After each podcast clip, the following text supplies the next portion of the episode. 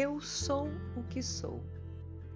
Eu sou a Márcia Ariola, em A Verdade Te Libertará, e esse é um novo episódio. Deus é o princípio e o fim, é o quente e o frio, a direita e a esquerda, o forte e o fraco, o reverente e o irreverente, o menor e o maior, o feliz e o triste, o bem e o mal, o sagrado e o profano. Tudo é Deus, do mais santo ao mais demoníaco. Afinal, se Deus criou tudo, quem você acha que criou o que você chama de diabo?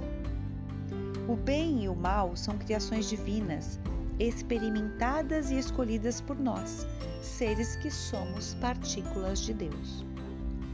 Acredite. Sua alma tem a função de indicar o seu desejo, mas não impõe nada a você que é mente e corpo. Sua mente escolhe as alternativas. A função do corpo é agir de acordo com esta escolha. Quando a alma, a mente e o corpo criam juntos, em harmonia, o Deus se faz carne se faz vivo. Devemos despertar para quem realmente somos. Jesus, um dos mestres mais das religiões, ensinou, ou pelo menos tentou ensinar a todos isso. Por parábolas, ele mostrava quem ele era e o tempo todo disse que éramos como ele. Poucos, bem poucos compreenderam isso. As políticas religiosas deturparam muitos dos ensinamentos de Deus, muitos sobre que Moisés também sabia. O povo, como sempre foi e ainda é, tem sido fortemente manipulado por muitas religiões. A Bíblia e suas interpretações são utilizadas para isso muitas vezes. Mas o homem, o ser humano, é o único responsável por essa manipulação. Ele aceita como ração tudo o que lhe é dito por supostos líderes religiosos. Engole sem questionar o óbvio. Pense, pense. Deus criou tudo com perfeição. Por que ele faria o homem, caso ser humano, imperfeito, se o fez sua imagem e semelhança? Está escrito. A Bíblia diz isso o tempo todo. Jesus disse isso o tempo todo. Por que chamam-nos de pecadores? Por que chamam-nos de fruto do pecado original? Ora, pense, pense. Tem alguém aí dentro de você que poderia aceitar que Deus fez o homem e a mulher com aparelhos reprodutores perfeitos para não se reproduzir? Acha mesmo que este foi o pecado? Não existe pecado para Deus, existe pecado para a sua consciência. Deus te fez livre para fazer, ter e ser o que você quiser. A única regra é que existe, na verdade, a lei da causa e do efeito. Você receberá o que produz em seu mundo. Se acredita em pecado e em um Deus punitivo, realmente será punido, mas pela única coisa que você produz, sua imaginação o dom de Deus dado a você que cria a sua realidade.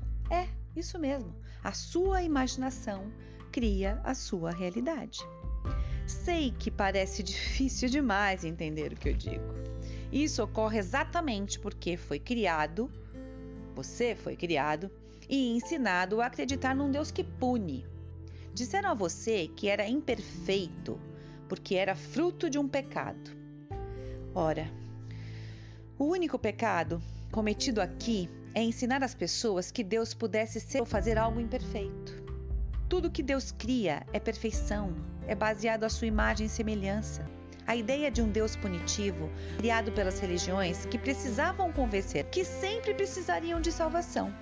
Até os mais exemplares teriam que ser salvos para se livrar do inferno, pois tinha a imperfeição inata.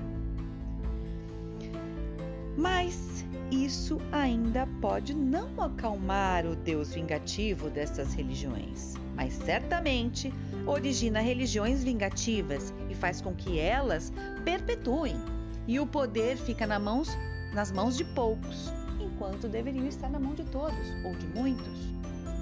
E o homem, o ser humano, escolhe o caminho mais fácil, o pior conceito de si mesmo e acredita em tudo isso. E sempre está se achando imperfeito e impotente, sempre implorando a um Deus que na verdade está dentro dele, a um poder que ele tem para mudar a sua vida. Portanto, é chegada a hora de você entender o que os mestres vêm ensinando há milênios. Você está onde quer estar. Você cria sua realidade. Você é parte de Deus. Você tem o poder e a glória para sempre. Eu sou a Marcia Ariola e a verdade te libertará. Que o amor esteja com vocês.